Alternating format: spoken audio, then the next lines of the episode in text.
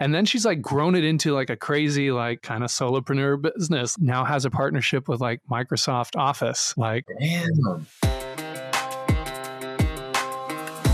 From ROX Exploration, our family owned small business, this is ROX Energy, a show about the oil and gas industry as we live it and breathe it each day. I'm Adam Oxsen. Let's get on with the show. Okay, Donnie Davis, or I should say Donnie Donald Draper Davis. Thank you. Welcome to the ROX Energy podcast. Appreciate it. Donnie, for those who don't know, is the co host of the Oil Money podcast. He's a digital marketer with Digital Wildcatters. Donnie, thanks for coming on. Appreciate it, man. Been a while. It actually hasn't been a while because we tried this a week ago, but it's technically been a while. Technically been a while. That's right. That's right. We So, if we don't count the technical difficulties, yeah, there's a lot that people don't see behind all of this, right? Or or hear that uh, it's it can go can go really good or it can go not so good.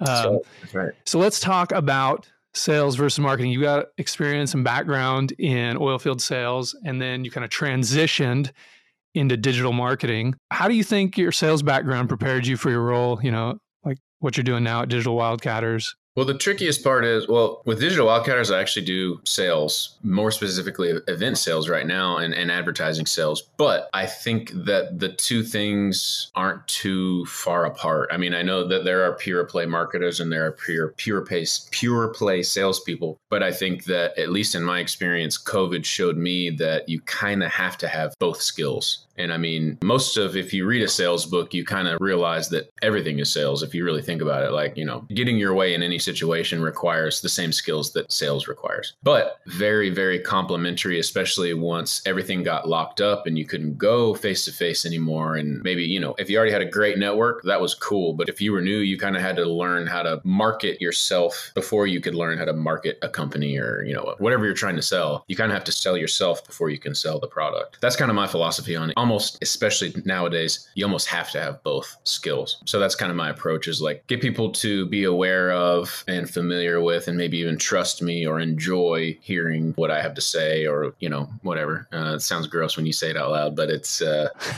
it's it's worked so far. Right, right. And we'll talk about like content creation and why that's so important for individuals and companies. I definitely want to hit that. But like also, I know you do like the midnight marketing. Is that something you started up or No, is that a group no. you were working with? Or No, yeah, that's all Tim Taylor. And I went and worked with them for about six months, learned a massive amount. He's got a really, really good team. Everybody that he has over there is, is super solid. And they kind of they act as like fractional CMOs for their clients. So they pay, in my opinion, a very, very minimal fee. They get a massive amount for what they pay and they get top quality every time. So can't recommend them enough if you're if anybody's in the market for uh, digital marketing services, especially in oil and gas. They have that whole thing sewed up. that's awesome. That's very cool. But yeah, I'm not affiliated with them, and I and uh, I was officially not working with them anymore as of January 1st, just because I kind of moved on to some some real estate in the background and trying to trying to get some other things off the ground. Very cool. Very cool. Yeah. Content creation. What is it? How important is it? Why? So oil and like I know your background, oil and gas service companies, us being operators, Yes. like and maybe maybe maybe we'll get capital providers listening to this too. Why should you be generating content? What's the big deal there? Man, it's it's almost like a why wouldn't you be generating content at this point? I know I'm trying not to quote what's his name, the real estate guy. I can't think of his name right now, but it'll come to me. The 10x dude. You might not be familiar with him, but anyway, there's this huge fear with people that aren't putting out content or aren't active on social media that they're going to be annoying or people are going to get tired of seeing them. But the opposite end of that spectrum is that nobody even knows you're there. Nobody even knows what products you're offering. Nobody knows what you've done for your current customers or what you could do for them. So, what's worse? I mean, the worst case scenario is that they know exactly who you are, they know what you do, and they're not interested in it. What do you think the drawback is? It like fear? I mean, what's hindering people from creating content? Is it not knowing where to start? Is it not knowing what to say? Is it fear? Like what? Is it a combination? What do you think? especially in terms of like personal branding and content creation, it's definitely a lot of fear or thinking falsely that you don't have anything to add to the conversation. Or I think most of it, based off the conversations I hear, it's just fear of judgment or are afraid they're going to look stupid or they're going to say the wrong thing. But people aren't paying that much attention. And guess what? Sometimes, you know, you do look stupid, but everybody looks stupid. I mean, Yeah, you know what I mean? It's, it's a part of life. You have to look stupid. yeah. It's just it's part of being human. yeah, yeah, totally. No, that's good, man. That's totally good. So I've got a bone to pick with you. We talked before this. You're like, hey, if you want to talk Bitcoin, we can. And then,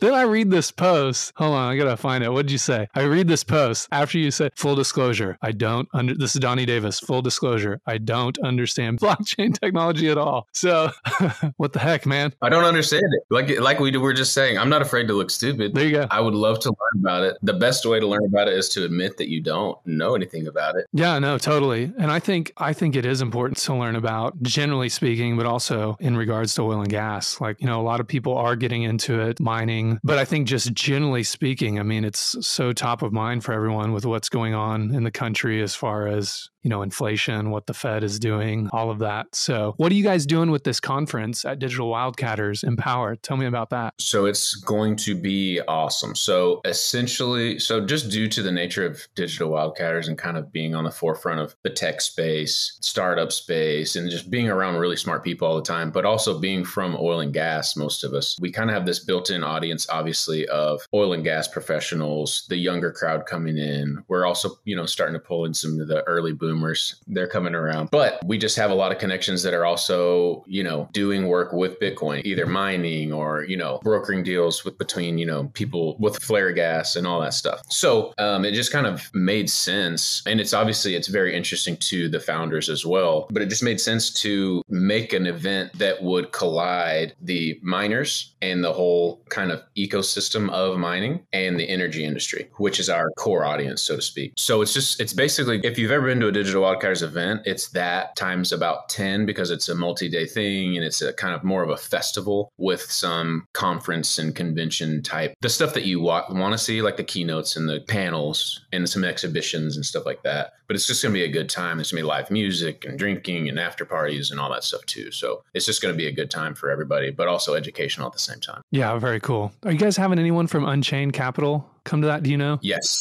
Uh, I want to say it's Mario. Okay. And then we're also working with them on bringing in some more speakers and sponsors and stuff as well. Very cool. Yeah. Yeah, I heard Parker Lewis talking. Some, I mean, I've heard him talking multiple times, but like the first time I heard him, I think was on what Bitcoin did, and he was just talking about, you know, what is money, what is Bitcoin, what money problems does Bitcoin solve, and and so those guys are doing great work over there at Unchained Capital. But I just really loved how he talked about Bitcoin. You know, it's scarce, it's divisible, and it's easy to transfer. So yeah, I think if you guys are working with them, that's going to be awesome. That's going to be really cool. We're going to be there. Awesome. Kevin and I are going to be down there, so we'll see you there. But let me ask you we've been talking about this content creation, talking about marketing. What should we be doing at ROX? Like, you know, being a small family operator, we've got working interest partners that, you know, invest in our deals with us. But then, you know, we're, like I said, we're a small family firm. We're not a bit, we don't have a giant marketing budget. We're not a Devon. We're not a publicly traded company. What can we be doing, you know, from our perspective to get in front of people and to create good content? I mean, it seems like you're already getting started, right? I mean, Mm. you literally can't start to refine what you're doing until you just start doing it. I mean, I've seen you guys post really well done videos. I've seen you guys you guys have social media and stuff like that, which is like almost unheard of for operators. So you're already kind of doing more than what is the norm, so to speak. But I mean, I think in terms of it has to be educational for whatever you're trying to tell people, you know, whatever reason you're trying to get attention. You know, you have to get the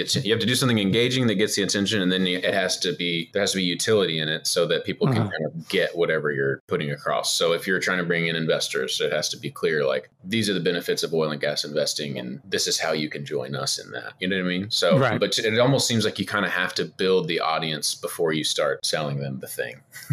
Right. Yeah. And that's the thing. We're trying to find this balance between, like, because, you know, overall as an industry, oil and gas hasn't done a good job of letting, you know, the broader society know what it is we do and what we provide. So I think, I think that's one of our goals is just, hey, like, most people don't realize that a lot of oil and gas operators and producers are small firms. They're independents that have probably less than 20 employees, or they might be a family firm like us. That's the vast majority. But I think most people think of, you know, publicly traded companies and the like and, and, kind of faceless, nameless buildings, you know, in Houston or right. Oklahoma City or Denver. So that's kind of one of our main goals. And then, yeah, just, you know, hopefully it's also entertaining at the same time. So, yeah, I didn't even realize, until, I mean, I've worked in the industry for 12 years and I didn't realize until last year that there's opportunities to just be an investor in oil and gas wells. You just, you pay up front and then if the well's successful, you get paid based off the production of the well. I had no idea. Coming from like, I had done a lot of research in real estate investment and, you know, you hear a lot about there's all these people that just they are high income, high earning individuals, but they're very busy. So they just, you know, they work with a couple different brokers.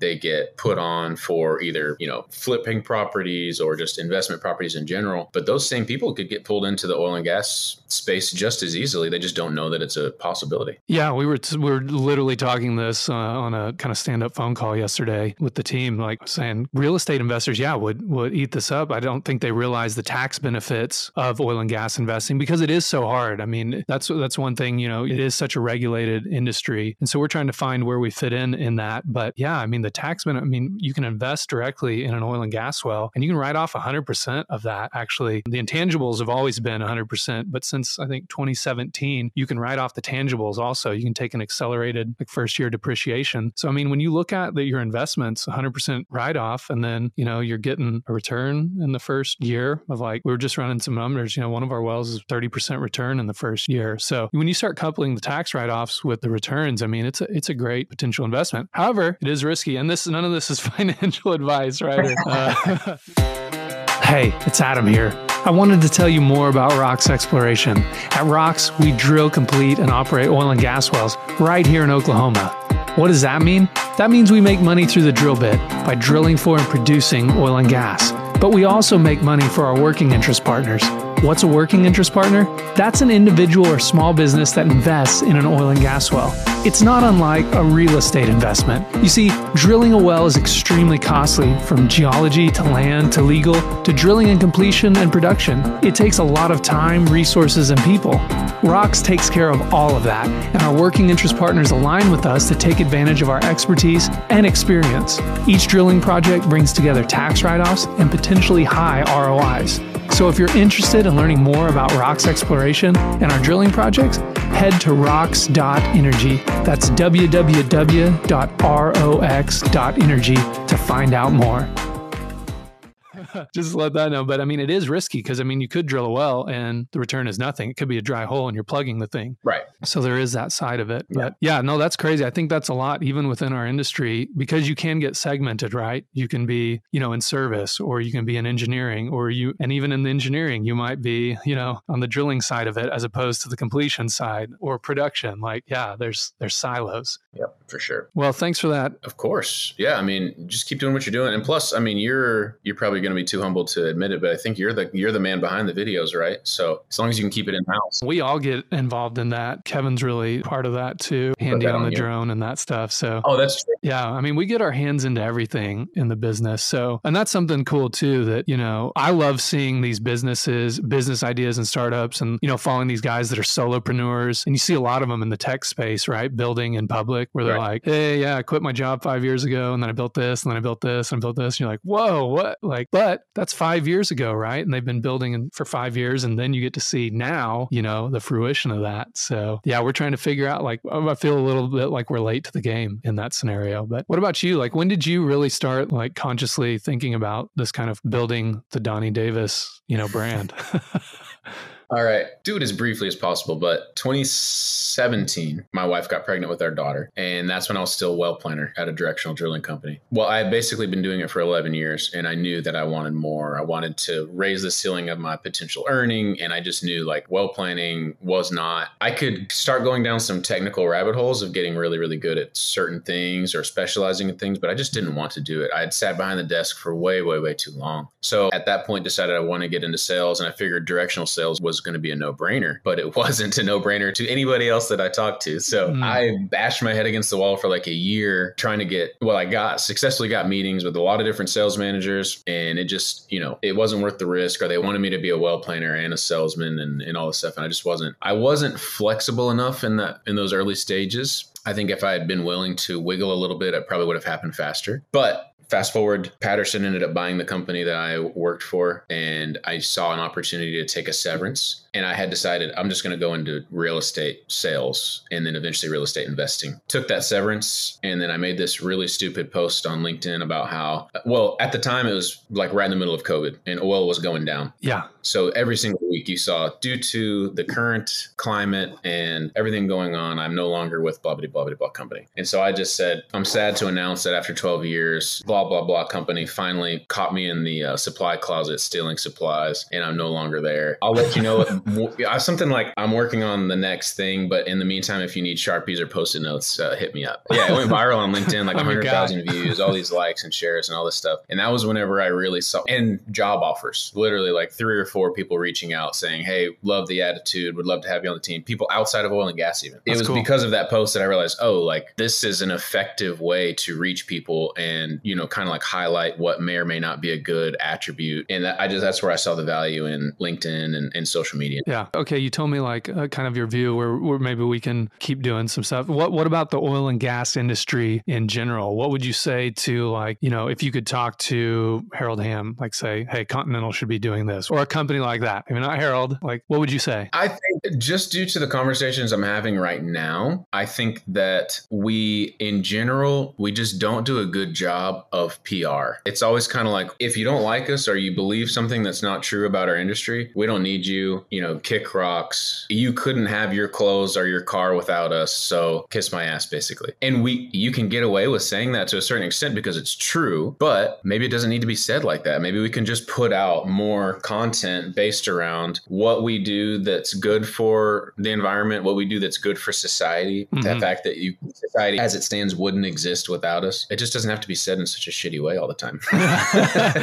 be cool, guys. Be chill. Yeah, you be a marketer about it. Yeah. But then there's also like the mudslinging that's like you know we highlight what's wrong with wind and we highlight what's wrong with solar, but it's totally possible that they could all exist and all be productive. It's just you know there's obvious downsides to it. We all know it they you know if someone has the wool pulled over their eyes we're not going to change it by being assholes about it. Right. So that's what i would do. I would love to see large E&Ps or large service companies that make the millions of dollars start putting out the same level of content documentaries and stuff that the anti of our industry does super regularly. Yeah. I've talked about this before on another podcast, but like way, way, way, way, way back, there was a movie called Fern Gully that was basically like, it was basically anti, I guess, deforestation, but at the same time. Dude, yeah, no. Yeah, yeah. I've got a, I've got a story on Fern Gully. I've got a story for you. Please, let's hear it. You know, we're kids. We're kids. And my, my mom takes us you know, and my, my dad, see, I don't know what's Fern Gully, early 90s, right? Mm-hmm. So Russ, my father, geologist, had started ROX in 89, you know, so he's out on his own selling deals and starts operating in 91. And so we go with our friends. Mom takes us this Fern Gully movie. And like, I don't know, I don't even remember it, but like 15 minutes in, you know, it's like basically oil producers are evil. 100% right away. And she's like, we're out of here. Like, pulls us all out of the seats, goes out, got the popcorn and drinks and everything in the front desk. Like, here's the tickets back. Give us our money back. We're done with this like peace out. So yeah, that's my Fern Gully story. That's amazing. That's your mom's ride or die. I like that. Yeah, she's hardcore. She knows who's paying the bills. She's great. Yeah, that's right. Yeah, but no. So Fern Gully, like, what was your point on it? Like the movie, like the entertainment side of it, like of the other side of just anything, right? I mean, if that's actually what I love about Digital Wildcatter so much is that they're doing everything they can to steer the narrative and drive the narrative in the opposite direction. Whereas it's everybody else that I see, it's either like I said, they're either super argumentative, they don't really address the points made, they just make their own points. And instead, we could be highlighting the good that we do. And there's even like, I know you're going to want to rip this apart, but there's even really good stuff being done, good stuff being done on the side of emission reduction and ESG and carbon capturing and, whatever. I, I don't even understand all the carbon stuff, same as the Bitcoin. But people are attempting to do good, and we just don't talk about it enough, at least. Yeah. Well, I think the ESG thing is an interesting, like I was telling you before we started doing the show, like I was at a capital conference about this. And the ESG thing, what, what I don't like about it is it's basically like a manipulative like club. It's basically its origins are a top down thing decided by these big fund managers that are like, we're going to do this because we've been unable to do this politically. So we're going to do this. We're going to put all these things in what you can and can't invest in as an, an investment firm or as a bank. You can't lend on these things. So they're trying to push these kind of what's really kind of a social political thing down in this manipulative way. And really, I think what's sad about it is the beneficiaries of like when you've got these massive, you know, funds that are managing people's retirement accounts and whatnot pulling out of energy and oil and gas, those assets, those companies that exist and have those revenues and assets don't go away. Like Mhm. they're going to be there Right. and someone else is going to end up owning those assets and revenues. Right. And you know who? Like Bill and Melinda Gates Foundation, Bloomberg family, Right. Michael Bloomberg family, like massive investors in oil and gas. But on the public side, it's man, this stuff is not good. We need the ESG and all that. Then, you know, it's important. And oil and gas has done an incredible job of maintaining the environment. Like my dad grew up in California, my grandparents, and uh, like the beaches back in the day used to be covered with globs of oil and just, you know, slicks. And you couldn't go hang out at the beach like we do today until the offshore drilling started happening and really cleaning up those beaches Yeah. by pulling all that oil that was just ending up, you know, in the water. So I agree with you. I think there's ways if you can highlight stories like that and be like, hey guys, you know, we don't just uh, destroy, you know, when we go build a location and drill, like we do this in a really organized, we work with the landowner who's really happy to have us there, especially if they own the minerals. But Yeah. they're happy on that side. We keep their property clean. We work with them. If you do have to plug and abandon a well, a responsible operator cleans that thing up and leaves it better than it was before. So I think you're right. Like if we could come at it like from a positive, like shine a positive light on the things going on in the oil patch, that would be a really good thing because no one likes to hear you, you know, griping about something. They want to hear, you know, a great inspirational, motivational story. Right. If you feel like you're backed into a corner and all of society is talking about the evil of what you've chosen as a career, it's easy to dig your heels in and, you know, be like, no, you're, you're just, you're stupider than me. You know what I mean? Like it's, just, like super I'm not stupid. You're stupid. exactly. But if we just, if you could just start telling stories, at least it would be another voice that people are hearing as they're growing up. But as of right now, it's just left side. So that's the problem. Does Digital Wildcatters do anything like, do they work with groups to produce content for them or is it all just DW does DW stuff? Yes, we've done some stuff with Energy Strong, and then we just put out like a 20 minute long Netflix quality documentary with EQT and a dairy farm that's on some of the land that they leased, which is really, really compelling and really good. I, I suggest if you haven't seen it, check it out. Anybody else listening? Where's it at? Is it on YouTube? Is it YouTube. You can just go to the Digital Wildcatters YouTube. It's called American Shale and New Hope, and it's really, really good. very cool? More stuff like that coming down the pipe as well. Very cool. Yeah. Okay, Donnie. Well, man, I've enjoyed this. Did we miss anything? I don't think so. Oil Money Podcast. Do we send people there? Where do people go to find more Donnie Davis? Oil money, for sure. It's currently on hiatus right now, but it will come back whenever timing is right. But there's a good catalog to go back and check out if you'd like. Me and my sillier goose companion, Yusuf Chaudhry, with random guests. And sometimes it's just us two. That's pretty much it. I did when on the, oh, that's one thing I was going to say. On the content creation side, Yeah, yeah. personal brand. Whenever I was much less busy, I started doing a show called Whiskey or Woney, Yeah. where I would just sample whiskeys, and it was actually a lot of fun. But I was just going to say, as a word of caution for people that decide to do content creation, make sure it's something that you're actually like passionate about. Because I just did it as a goof. I thought that whiskey or wonty was a funny thing. I planned to do it like two or three times, and then people started really liking it, so I just kept doing it. But then I don't really drink that much, but it became like people would be like, "Oh, let's go drink some whiskey," and I'm like, I mean, I'm fine drinking a whiskey, but it's just not like it became like synonymous with who I am. Like, guys, I want a dram. I don't want like three whiskeys and I don't want it every day. And I might just want some water every once in a while too. So that is the only word of caution I would do is just uh, whatever you decide to do could and and possibly will become synonymous with your actual personal brand and what people associate with you. So just make sure it's something that you actually are passionate about. Yeah, it's got to be your passion. It's got to be your love because you're going to be doing it Exactly. whether you like to or not. That's what they say. I, I don't really look at TikTok that much, but I've seen enough of them. But they say like I really feel bad for you know such and such person because they did this one shtick one time and it blew up, and now they have to do this every single day. Like there's this guy that just like dresses up as Mr. Clean and he like scoots his butt on the ground to music. And now that's all he's known for. So you just have to be careful. you're the Mr. Clean butt scooting guy. and that's just your whole life now. Man, yeah, TikTok is a whole nother thing we have not got into at all. I mean, yeah, I've been been on there, seen some stuff, but I did hear of this this lady that does what's she called Miss Excel. You heard of this lady, the spreadsheets? No. She was like an analyst and you know really good at Excel, and then she used TikTok to start creating like, hey, want to know how to do this shortcut in Excel? And she, you know, so she Oh. like dances and does all the kind of has the cool music, and then but then like the text and like screenshots of this is how you do this in Excel. And then she's like grown it into like a crazy, like kind of solopreneur business. Like she's yeah, got yeah. maybe some VAs that work for her and now has a partnership with like Microsoft Office, like Damn. doing all their stuff. So yeah, it, it's interesting how these these platforms have reached. So check out Oil Money with Donnie Davis, the podcast. It's everywhere podcasts are. And what's your LinkedIn, Twitter handle? What are those? LinkedIn, Donnie underscore Davis three on everything, I think. Check out collide It's Digital Wildcatters social media platform. It's kind of getting off the ground. It's in its infancy right now. But yeah, other than that, man, just I enjoy c- catching up with you. Thanks for having me on. Likewise. Yeah. Yeah. Thanks for coming on. All right. See you, Donnie. Take care. Hey, if you enjoyed this show, please do us a big favor and leave a review in whatever podcast app you listen to, or share with someone you think might enjoy this content. Thanks a lot for listening to ROX Energy.